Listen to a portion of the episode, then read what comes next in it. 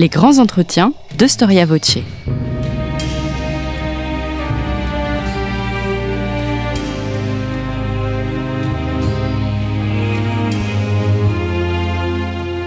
On retrouve Marie-Gwen Carichon.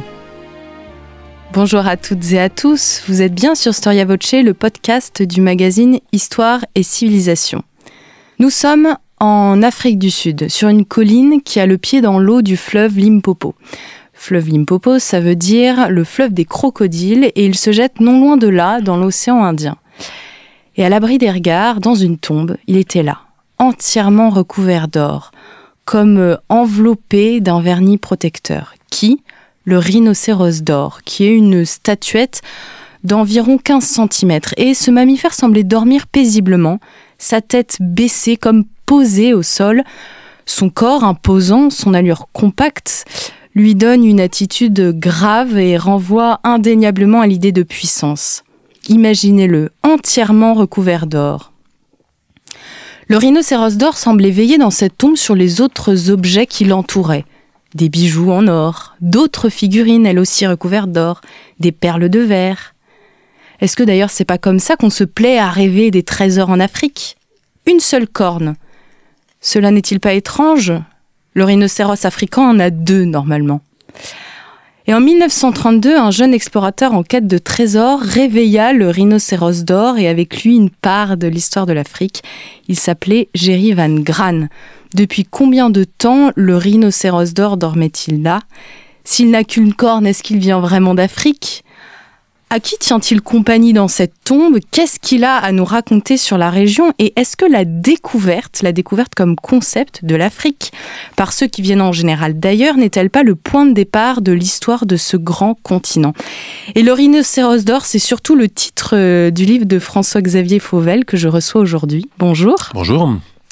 Je suis très honorée de vous recevoir euh, à notre micro. Merci beaucoup d'avoir répondu à notre invitation. Merci à vous.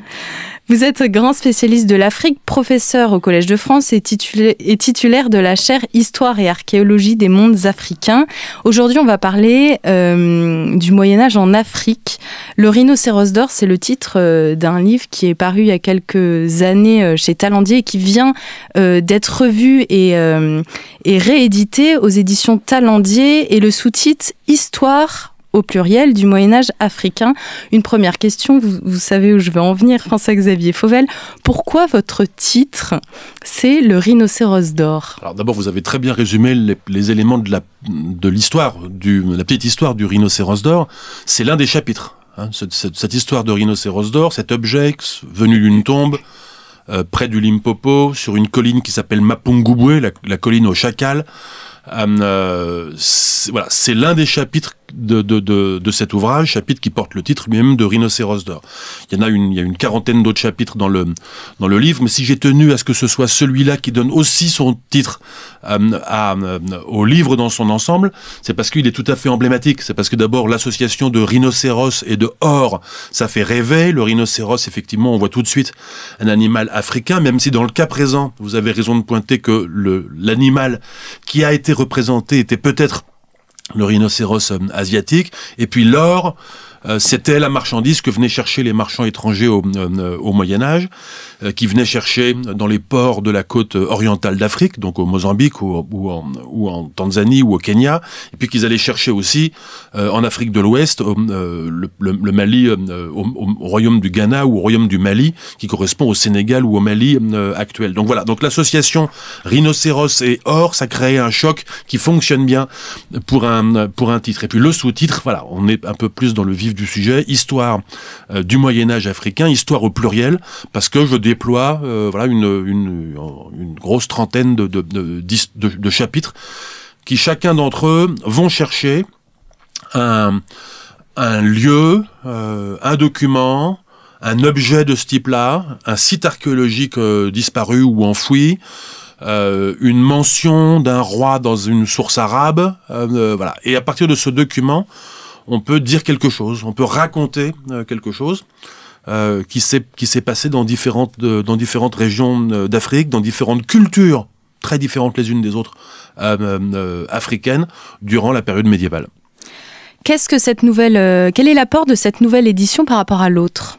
Alors, la première édition était parue en 2013. Celle-ci est une édition révisée, donc tous les chapitres euh, qui étaient présents dans la première édition sont également dans la, dans la, dans la nouvelle édition et tous les chapitres ont été euh, révisés. C'est-à-dire que euh, lorsque, lorsque, lorsqu'il y avait des erreurs, lorsque j'ai repéré des erreurs, elles ont été corrigées. lorsque la littérature académique a progressé, lorsque des nouvelles découvertes ont été faites, lorsque des nouveaux textes ont été publiés, j'en ai tenu compte dans toutes les notes de chaque chapitre. Donc chaque chapitre est suivi d'une note Hein, qui donne la qui donne la documentation euh, sur laquelle je m'appuie. Et euh, voilà donc elle a été mise à jour. Et puis j'ai ajouté également cinq nouveaux chapitres dans le euh, dans le dans le livre des chapitres tout neufs. Nous avons également avec l'éditrice ajouté un nouveau cahier deux cahiers photo deux cahiers photo couleur entièrement entièrement neuf donc bref c'est une c'est une édition qui à la fois conserve l'ancienne et puis la met à jour et puis apporte et puis apporte du neuf vous citez Raymond euh, Moni euh, qui parle de siècle obscur euh, lorsqu'il évoquait l'histoire de l'Afrique ancienne, et ce à cause du manque de sources. Est-ce que vous ressentez la même chose lorsque vous travaillez sur l'Afrique? Oui, alors ça a été longtemps. ça a été longtemps le, point de vue, le point de vue dominant sur l'histoire de l'Afrique avant la période moderne. Bon, par période moderne, j'entends la même chose que la période moderne dans le reste du monde, c'est-à-dire la période qui commence avec le XVIe siècle, où l'expansion européenne et puis le moment où on commence à avoir énormément de sources européennes sur les autres régions du monde. C'est pareil en Afrique, on commence à avoir beaucoup de sources européennes euh, à partir du euh, à partir du XVIe siècle. Mais avant ça, euh, la qualité de la documentation pour éclairer les sociétés africaines est très diverse selon les régions d'Afrique. Dans certaines régions, comme l'Éthiopie par exemple, on a une documentation écrite produite par les Éthiopiens pendant tout le Moyen Âge. On a ça. Dans d'autres régions d'Afrique, on n'a pas euh, euh, ça.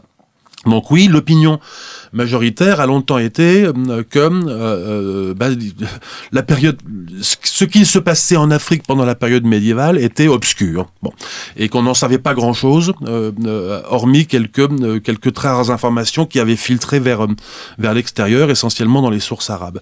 Et moi, c'est ça qui m'intéresse c'est cette, c'est c'est non pas cette obscurité, mais cette rareté de l'information. Oui, l'information est un peu plus rare, euh, mais finalement, elle n'est pas tellement plus rare que sur les régions autour de la mer Baltique, euh, vous voyez, au, euh, Moyen Âge.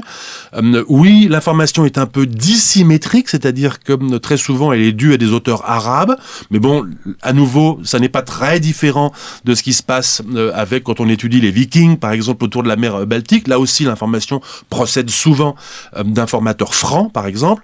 Donc bref, euh, euh, l'Afrique devrait être un domaine tout à fait familier euh, de l'histoire qui pose des défis aux historiens et aux historiennes, mais qui sont finalement des défis qui sont le propre du métier d'historien. Donc voilà. Donc plutôt que plutôt que de siècles obscurs, je préfère endosser le défi que représente la difficulté à travailler sur les sociétés africaines anciennes et puis en faire une ressource très très positive de l'histoire. Comment est-ce que l'Afrique euh, a-t-elle écrit son histoire? Quel est son rapport euh, au passé, si on peut définir globalement euh, un rapport au passé? Ben, Je dirais le même que dans toutes les sociétés du monde, c'est-à-dire que évidemment toutes les sociétés africaines ont une histoire.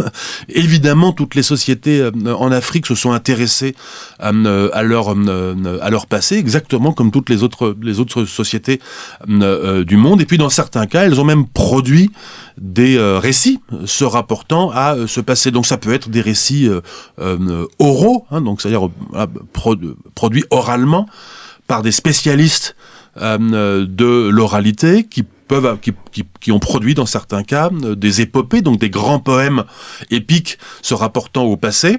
on peut penser par exemple à l'épopée de Sunjata euh, en Afrique, euh, en Afrique de l'Ouest, mais il y a beaucoup d'autres exemples euh, en, en, Afrique. Et puis certaines sociétés ont produit de l'écrit, certaines sociétés ont, ont, été des cultures de l'écrit.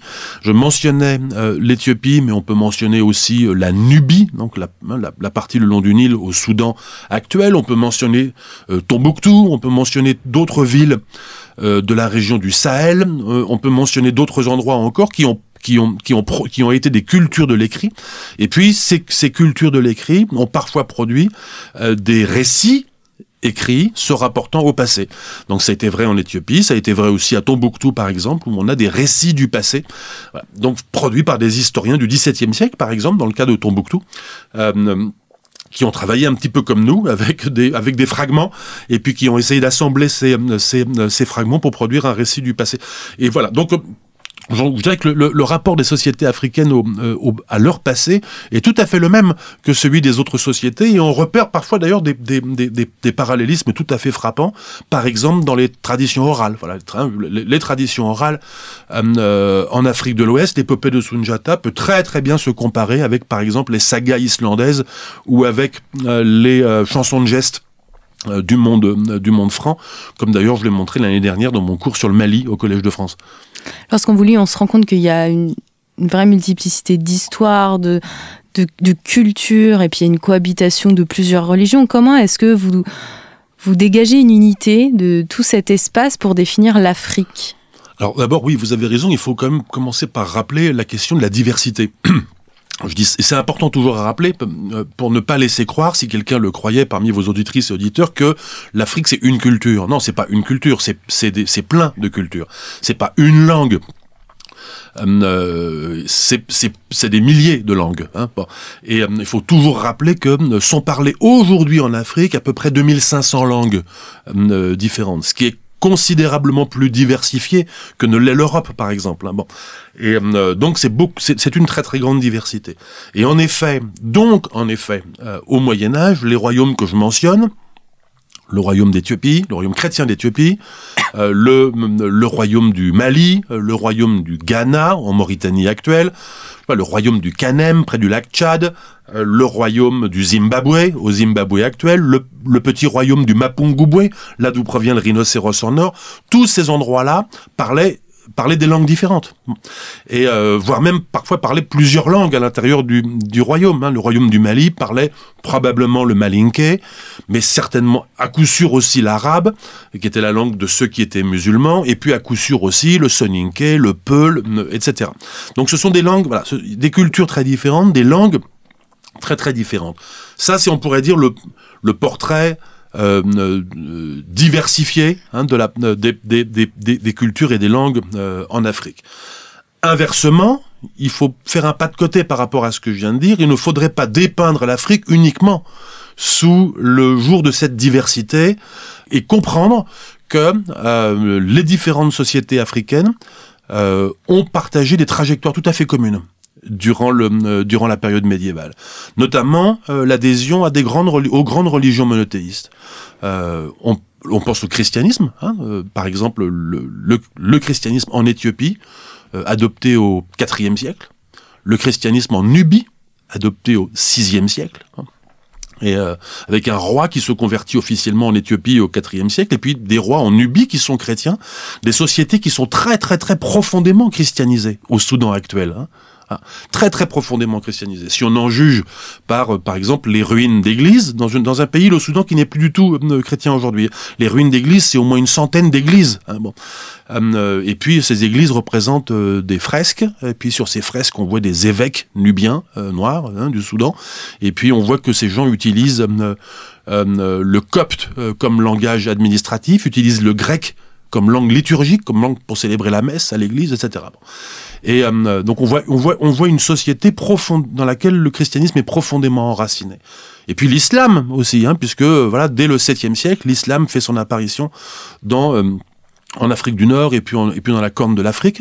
Et puis très très vite, euh, très très vite, les sociétés africaines, des sociétés africaines se convertissent à l'islam. On le voit au Sahel, donc au sud du Sahara, on voit des rois qui se convertissent dès le 9e siècle, 10e siècle. Au 11e, il y a une grosse mode de rois qui se convertissent à l'islam tout le long du Sahel. Et puis avec les rois, c'est pas que c'est pas que eux, c'est le reste des familles royales, c'est la plupart des membres de la cour, les grands dignitaires, les marchands euh, locaux qui se convertissent à qui se convertissent à l'islam. Donc là, on voit bien qu'il y a des trajectoires tout à fait commune de ces différents royaumes et, euh, et sociétés. Et, euh, et on voit d'autres formes encore de, convergence entre ces différentes sociétés. Euh, euh, par exemple, la participation au commerce, la participation à ce grand commerce international qui est quand même la particularité de ce Moyen Âge auquel participent les sociétés africaines, l'exportation des mêmes produits, l'or, les esclaves, l'ivoire, l'importation des mêmes produits qui intéressent les sociétés africaines, le sel, euh, les porcelaines chinoises, le verre, euh, le cuivre, euh, etc. Donc on voit là, pour faire le bilan, beaucoup de diversité et en même temps des convergences très très fortes euh, qui font qu'on reconnaît en différentes régions d'Afrique, euh, on reconnaît le Moyen Âge à un certain nombre de choses, à des objets ou à des monuments euh, qui sont tout à fait, tout à fait similaires d'un bout à l'autre du continent. En fait, vous avez, vous avez répondu à, à, la question que je voulais vous poser. Quand on voit le titre, on se demande quand même assez naturellement si reprendre le découpage européen du Moyen Âge, ça va pas biaiser l'analyse? Non, non, non, je crois pas. Je pense que le Moyen Âge est une notion qui n'appartient à personne, ou, euh, et, euh, et il n'y a pas de raison qu'elle appartienne à, qui que ce soit. C'est pas la même chose que de dire chrétienté. C'est pas la même chose que de dire féodalité.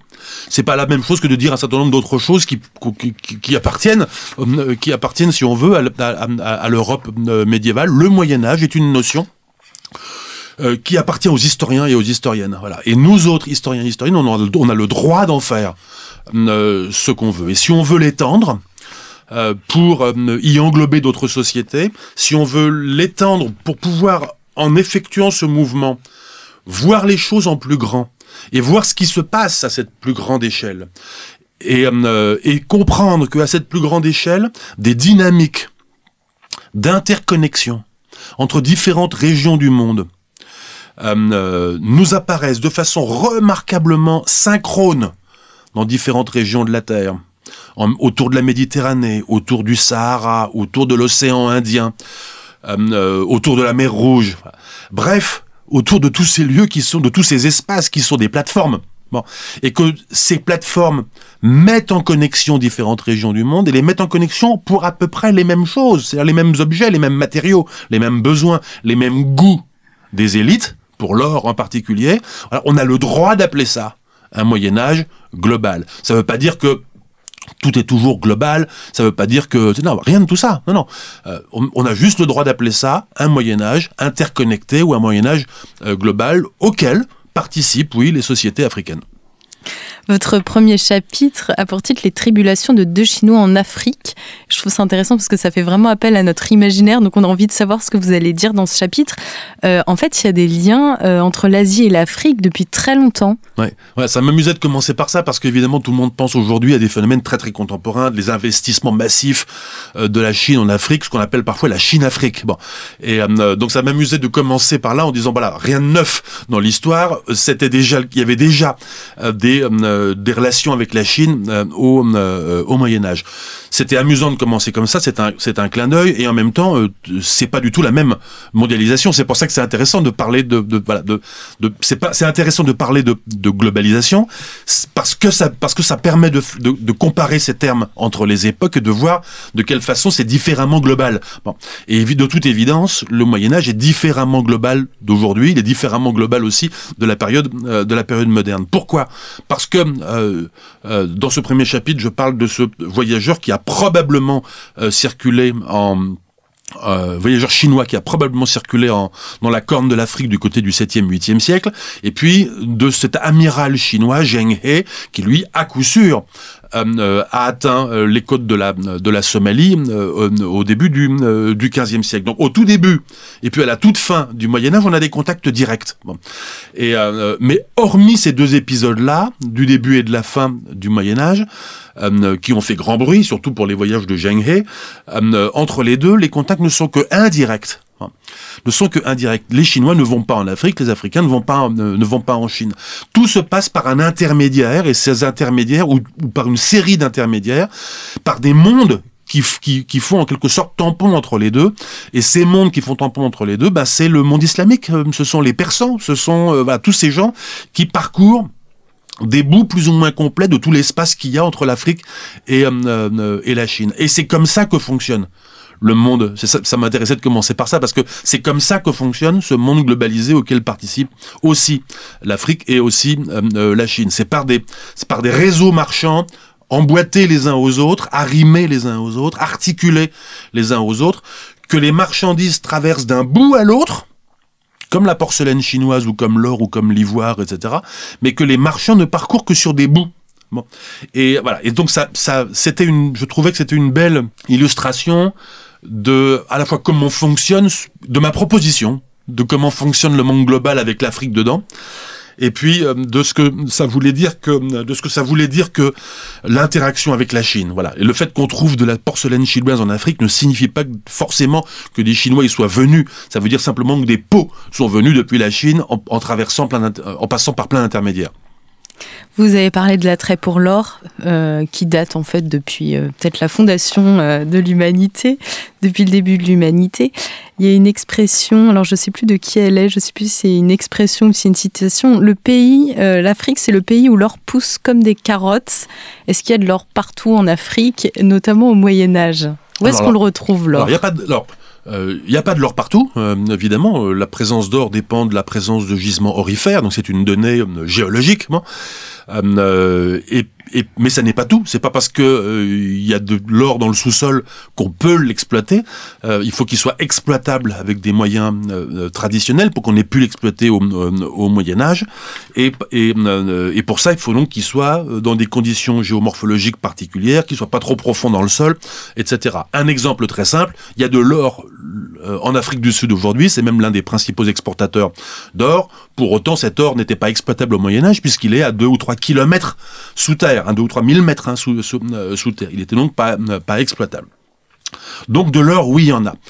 Euh, il y en a pas partout, il y en a dans plusieurs bassins aurifères à différents endroits. Le plateau du Zimbabwe en est un, et puis dans différentes régions d'Afrique de l'Ouest, au Sénégal, en Guinée, au Ghana, en Côte d'Ivoire, dans d'autres endroits, il y en a. Il y en a probablement aussi en, un peu en Éthiopie, il y en a aussi en Égypte, etc. Bref, il y a différents endroits où il y a de, de, où il y a de l'or.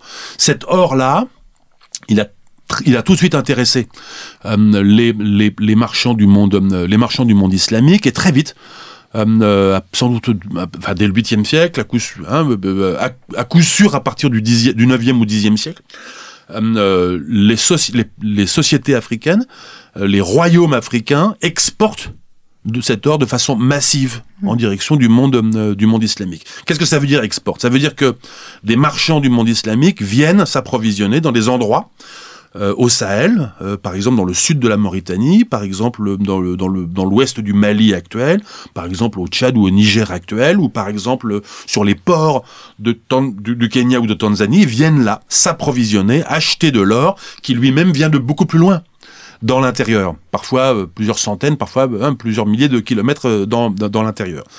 Et cet or-là, il ensuite parcours, il se dirige vers euh, le monde islamique, hein, je sais pas, la Méditerranée, puis de là, il, sert à être frappé en monnaie, il sert à fabriquer des objets, euh, et puis parfois il est même réexporté euh, vers, par exemple, les pays européens qui se mettent aussi à ce moment-là à frapper des monnaies en or. Bref, Bref, cet or, il circule, euh, il a une destinée à travers tout le, euh, tout le, euh, tout le vieux monde, mais pour une part très, une, grande part de cet or vient d'Afrique.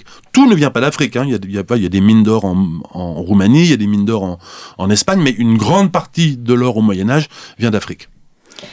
Vous parlez beaucoup du monde, du monde, islamique et vous dites dans votre livre qu'entre le deuxième tiers du XIe siècle et la première moitié du XIIe siècle, on assiste à une vague de conversion à l'islam. Alors pourquoi Et est-ce que ça constitue une rupture avec euh, les anciennes civilisations? Je parle au pluriel. Alors, euh, jusqu'à ce moment, c'est tout à fait exact. Jusqu'à il y a un chapitre qui est consacré à ça dans dans l'ouvrage, ces conversions comme ça un peu en chaîne, euh, qui en quelques décennies se, se, déploient comme ça dans les pays du, du Sahel. Avant ça. Il y avait quelques rois africains musulmans, mais avant ça, ils étaient païens. Hein, ils étaient de religion traditionnelle, comme on doit dire. Bon. Et euh, on, a, on a de très très belles descriptions. Par exemple, chez un voyage, si un géographe arabe qui s'appelle Al-Bakri, qui n'a pas voyagé, mais qui était très très bien informé, et qui nous raconte au XIe siècle que les marchands arabes vont à la capitale du Ghana, donc dans l'extrême sud de la Mauritanie actuelle, et que là, ils vont, ils vont y acheter de l'or, ils y apportent du cuivre et du sel, etc. Et il nous décrit cette, cette, cette capitale qui appartient à un roi païen, bon, euh, qui se fait enterrer dans des, sous des grands tumulus, accompagné euh, de mobilier, accompagné de nourriture, accompagné, euh, accompagné d'esclaves qu'on tue hein, pour, pour, pour l'accompagner dans la tombe, etc. Bref, des, pratiques tout à fait pas musulmanes ni, ni chrétiennes. Bon. Et Et puis il nous parle d'un bosquet sacré où se, trouvent les prêtres de ce culte, etc. Bref, on a eu, on a la peinture d'un royaume euh, puissant, de religion traditionnelle, avec qui viennent euh, sans aucun problème commercer les marchands musulmans qui viennent du monde, euh, qui viennent du, qui viennent du monde islamique. Ça, c'est sans doute le tableau qui prédomine, voilà, jusqu'au Xe ou jusqu'au XIe siècle. Et puis là, et puis là, en effet, on assiste à une vague de de conversion à l'islam. L'une des raisons que j'explore dans le, dans le livre est que l'islam procure un avantage pour les souverains qui se convertissent et pour les marchands qui se euh, qui se convertissent. C'est qu'avec l'islam, euh, avec l'islam il y a tout un paquet, tout un paquet culturel qui est euh, qui est une langue qui permet l'arabe, hein, qui permet de passer des contrats, qui est un code juridique, un, droit, notamment un droit commercial, euh, qui permet de garantir, euh, euh, par exemple, tout simplement de, garantir des dettes ou de garantir bon le, paiement différé de, de bon d'un chèque ou quoi que ce soit. Et il y a tout un système légal. Hein. Il y a y a, y a aussi qu'avec avec l'islam, il y a aussi la caution que peuvent procurer des érudits, des clercs euh, musulmans. Bref, c'est tout un paquet politique, culturel, juridique qui accompagne la venue de l'islam et qui offre des garanties aux, euh, aux marchands étrangers. Bref, se convertir à l'islam au XIe siècle ou au XIIe siècle quand on est un roi euh, du Sahel, c'est en quelque sorte une publicité qui permet de dire venez chez moi, j'offre davantage de garanties que mon voisin. Le problème, c'est qu'une fois que c'est fait et que tout le monde fait pareil, la compétition se déplace. Et vous insistez aussi, c'est vrai qu'on oublie que l'Afrique a été, euh, le christianisme a été très implanté. Euh, il y a un de vos chapitres que je trouve vraiment intéressant sur euh, le rôle de la Nubie, où vous racontez qu'elle est chrétienne, elle va intercéder pour réconcilier l'Éthiopie avec le patriarche d'Alexandrie via un autre roi. En fait, oui, certains États de l'Afrique sont chrétiens, mais mais il y a différentes manières en fait d'exprimer euh, cette foi chrétienne. Oui, ouais, alors euh, effectivement là c'est un chapitre vers le début du vers le début du livre où on voit que euh, on est dans un contexte où il y a y y y a pas mal de sociétés chrétiennes. Hein. L'Égypte est majoritairement chrétienne, même si elle vient de passer sous domination musulmane. La Nubie, il y a plusieurs royaumes chrétiens. L'Éthiopie, il y a un royaume chrétien qui est un peu en train de s'effondrer à ce moment-là. et puis évidemment, il y a plein de sociétés chrétiennes en Afrique du Nord. Euh, etc. Bref, il y a tout un environnement chrétien à cette époque-là. Et puis on voit un roi de Nubie, très très puissant, euh, euh, qui, qui, qui se lance dans une mission de bons offices en essayant de, régler un différend voilà, entre, entre l'Égypte et puis entre le voilà, entre l'Égypte et puis et puis son voisin et puis son voisin éthiopien. Ça montre qu'il y a une espèce de diplomatie qu'on appellerait aujourd'hui multilatérale, voilà, qui permet de montrer qu'il y avait aussi des connexions entre ces sociétés mmh. africaines les unes avec les autres. Mais alors, s'il y a une telle euh, diversité euh, de langues et euh, de civilisations, et puis vous incitez quand même sur le commerce et les échanges, comment ces peuples mettent-ils en place ces échanges commerciaux s'ils ne parlent pas la même langue? Alors euh, d'abord, il devait y avoir énormément de traducteurs, ça c'est absolument certain, de gens qui parlaient différentes langues et qui permettaient de faire le, qui permettaient de, faire le, lien. Et puis ensuite, euh, les connexions à longue distance qui s'opèrent entre ces sociétés africaines et puis le reste du monde euh, s'opèrent, comme je l'ai dit, grâce à des religions monothéistes qui, arrivent, qui voilà, qui avec, qui elles arrivent avec des langues. Bon, l'islam arrive avec l'arabe et l'arabe devient à ce moment-là une langue qui sert de véhicule, hein, une langue véhiculaire euh, qui, est la langue commune en quelque sorte, qui devient la langue commune en quelque sorte des, marchands. Et puis ces, échanges euh, ont lieu sur des, euh, sur des, dans des lieux qui sont qu'on peut voir comme des espèces de seuils. Hein. Par exemple, le Sahel, cette région du Sahel, c'est-à-dire ce, cordon très très fin au sud du Sahara qui s'étire comme ça entre l'océan et puis à, l'ouest et puis le Nil à l'est. Ce cordon très très fin, c'est un seuil entre euh, au nord le Sahara et puis au sud euh, des régions habitées par des sociétés d'agriculteurs, etc., etc. Et c'est sur ce seuil qu'ont lieu les euh, qu'ont lieu les échanges. Et là, Là, il y a des villes, des villes, hein, des, des, des, villes, et, et dans ces villes, de la même façon qu'il y a une très très grande cohabitation religieuse, bah, il y a aussi, une, très certainement, une cohabitation linguistique, tout simplement pour que les gens puissent échanger. Voilà. Euh, si on devait retenir euh, deux ou trois euh, grands noms de, royaumes, lesquels vous citeriez? Quels sont les grands empires du Moyen Âge africain? Alors, moi j'ai un faible particulier, je dois dire, pour le, pour le royaume du Ghana. Voilà, euh, parce que euh, donc on est là du côté du, euh, on est là au, oui, au 10e, 11e siècle, bon, parce que 12e, parce qu'on a deux descriptions absolument formidables qui nous ont qui nous ont été laissées, l'une par Al-Bakri que je mentionnais tout à l'heure, l'autre par Idrissi, un autre géographe arabe au milieu du 12e siècle, et que ces deux descriptions sont deux fenêtres, voilà, grandes ouvertes sur le, sur le, sur le royaume du Ghana qu'on ne connaît pas très très bien. Euh, par ailleurs, euh, si ce n'est qu'on a un site archéologique euh, assez formidable dans l'extrême sud de la, de la Mauritanie, un site qui s'appelle Koumbi Saleh, euh, qui correspond probablement à, probablement à une partie de cette euh, de cette capitale. Et voilà, je dois dire que j'aime beaucoup ce, ce, ce, ce, petit royaume, voilà, euh, et notamment qui a eu cette phase, voilà, de cette phase païenne, cette phase de religion traditionnelle, durant laquelle il était quand même l'interlocuteur privilégié de tous les marchands euh, arabes et musulmans qui traversaient le Sahara pour aller à sa rencontre. Donc c'est un moment quand même ça, assez assez merveilleux, je dois dire, de, de où, un, où, un, royaume non chrétien, non musulman est à la fois très bien documenté euh, par les sources écrites et puis en même temps montre voilà, une formidable puissance et jouait d'égal à égal. Hmm. avec euh, avec les étrangers qui venaient acheter qui venaient acheter des, des, des marchandises chez chez eux. J'ai évidemment voilà aussi un faible pour le royaume du Mali. Euh, hein, c'est, sur le royaume du Mali, il y a plein de chapitres, euh, il y, a, il y a cinq ou six chapitres dans le livre qui se rapportent au royaume du, du, euh, du, Mali. C'est également sur le royaume du Mali que j'ai consacré mon cours l'année dernière au, au, Collège de France. Et puis voilà, puis l'Éthiopie, l'Éthiopie parce que l'Éthiopie aussi, j'y ai beaucoup travaillé. Euh, parce que le parce que le parce que le souverain d'Éthiopie est, chrétien depuis très longtemps, euh, parce que c'est aussi une, un pays qui voisine avec d'autres sociétés musulmanes et païennes et qu'elles sont relativement bien documentées aussi par l'écrit, par l'archéologie, etc. Ça donne un environnement tout à fait fascinant, multi voilà, multilingue hein, et, euh, et, et multiconfessionnel, qui est, qui est très très très intéressant et dont la description apporte aussi beaucoup de choses à l'histoire générale, pas seulement à l'histoire de l'Afrique, mais à l'histoire générale. Voilà. Euh, ne serait-ce que pour l'intérêt que ça a d'observer d'observer ce, ce multiconfessionnalisme, euh, d'observer ces interactions entre euh, entre musulmans et païens, observer ce, ce fonctionnement très détaillé des, des, des, des, échanges commerciaux et fiscaux. Enfin bref, voilà, tout, tout ça est très très intéressant. Pourquoi est-ce que c'est important? Alors, il vous avez un chapitre qui est consacré à ce sujet, mais pourquoi c'est important euh, d'étudier euh, euh, les stèles et les monuments funéraires? Parce que les, monuments funéraires sont des, formidables conservatoires des, des échanges. Pourquoi?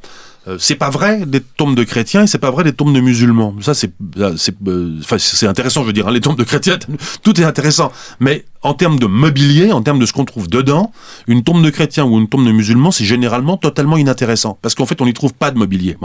Ce qui est intéressant, c'est les tombes des autres. C'est les tombes des gens qui ne sont ni chrétiens ni, ni musulmans. Pourquoi?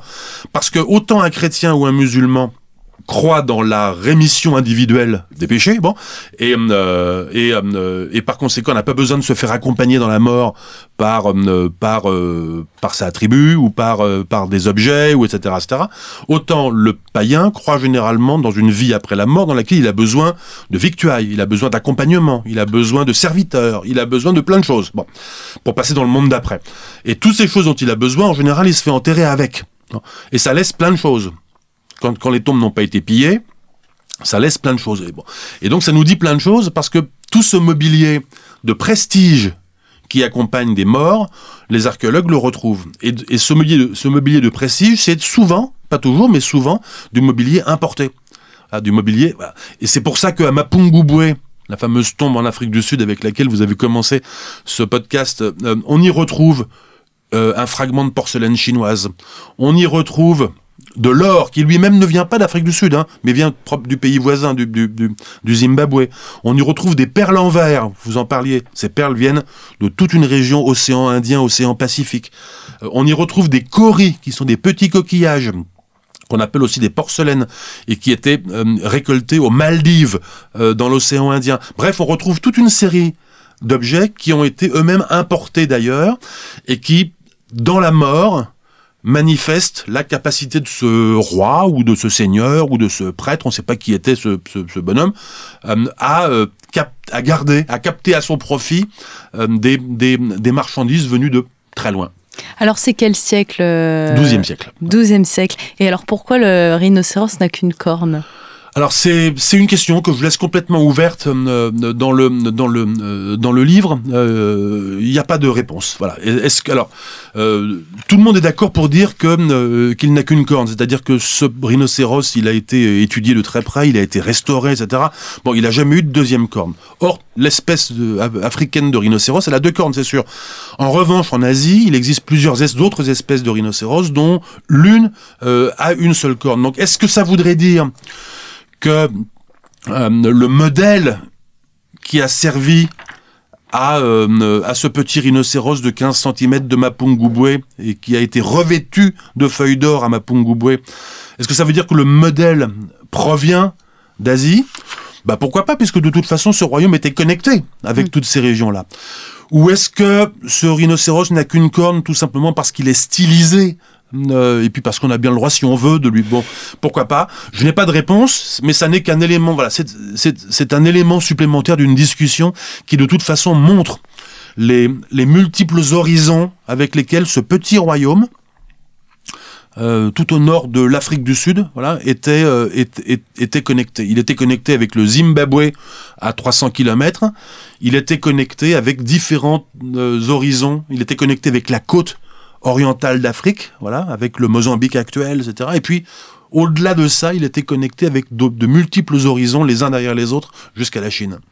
Vous avez parlé du nombre de, de langues, on a parlé des religions. Est-ce qu'on peut savoir à peu près le combien de peuples ou combien d'ethnies il y aurait dans, cette Afrique du Moyen Âge? Non, on peut pas le dire. Euh, euh, on peut pas le dire parce qu'en réalité, cette question de peuple est, quelque chose à géométrie très variable. Et euh, si on compte les langues, je disais 2500 langues aujourd'hui, ça veut probablement dire pas mal de plus au, Moyen Âge, compte tenu de, toutes celles qui ont disparu au cours des, des, 500 ou 1000 ou 1500 dernières années.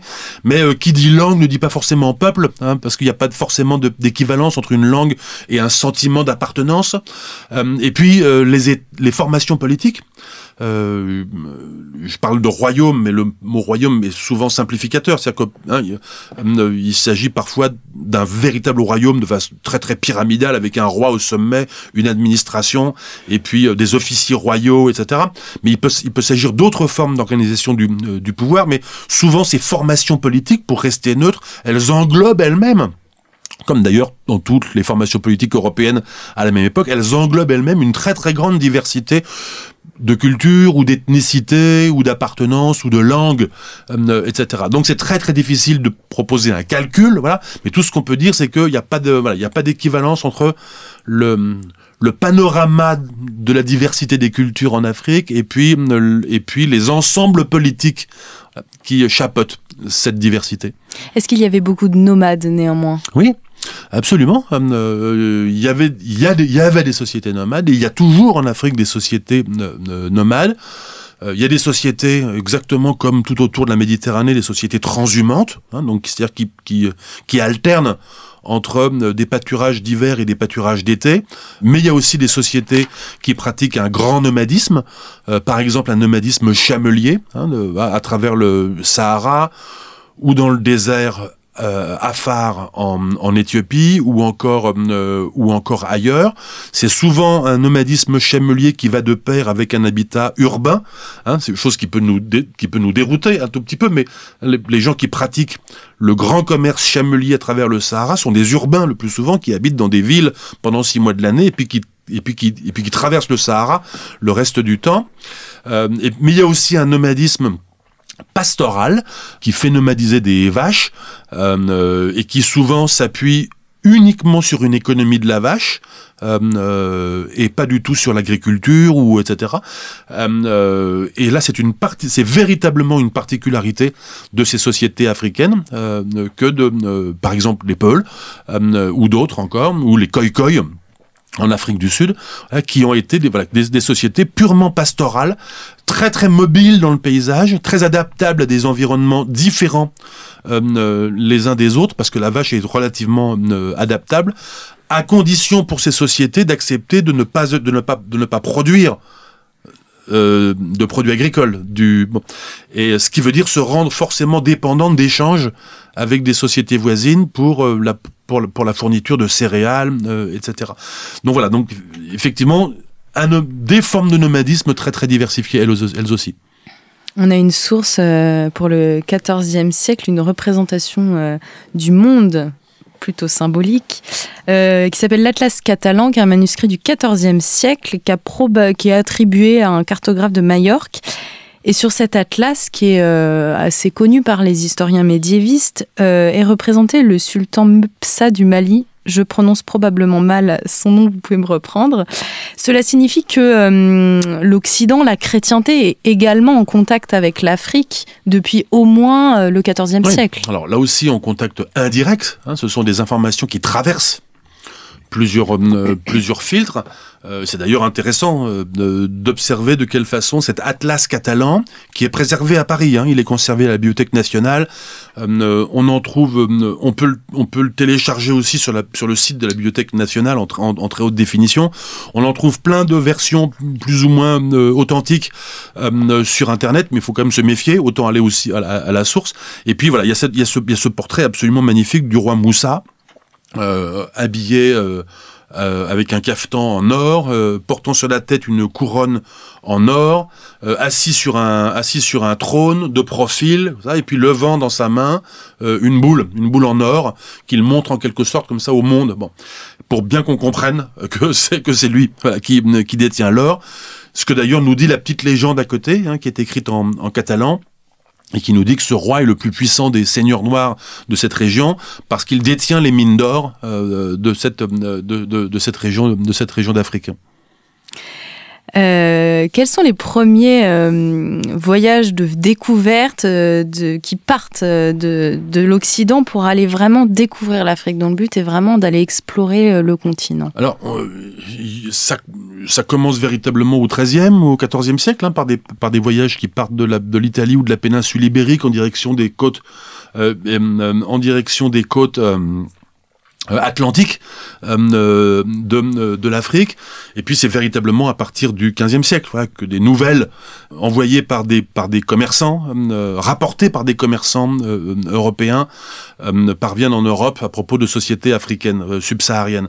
Les, les, Portugais, on a par exemple, hein, les récits portugais commencent à partir du milieu du, partir du, du milieu du XVe siècle. On commence là à avoir véritablement des, des, des, de belles descriptions bien étoffées des sociétés de la région du fleuve Sénégal, par exemple.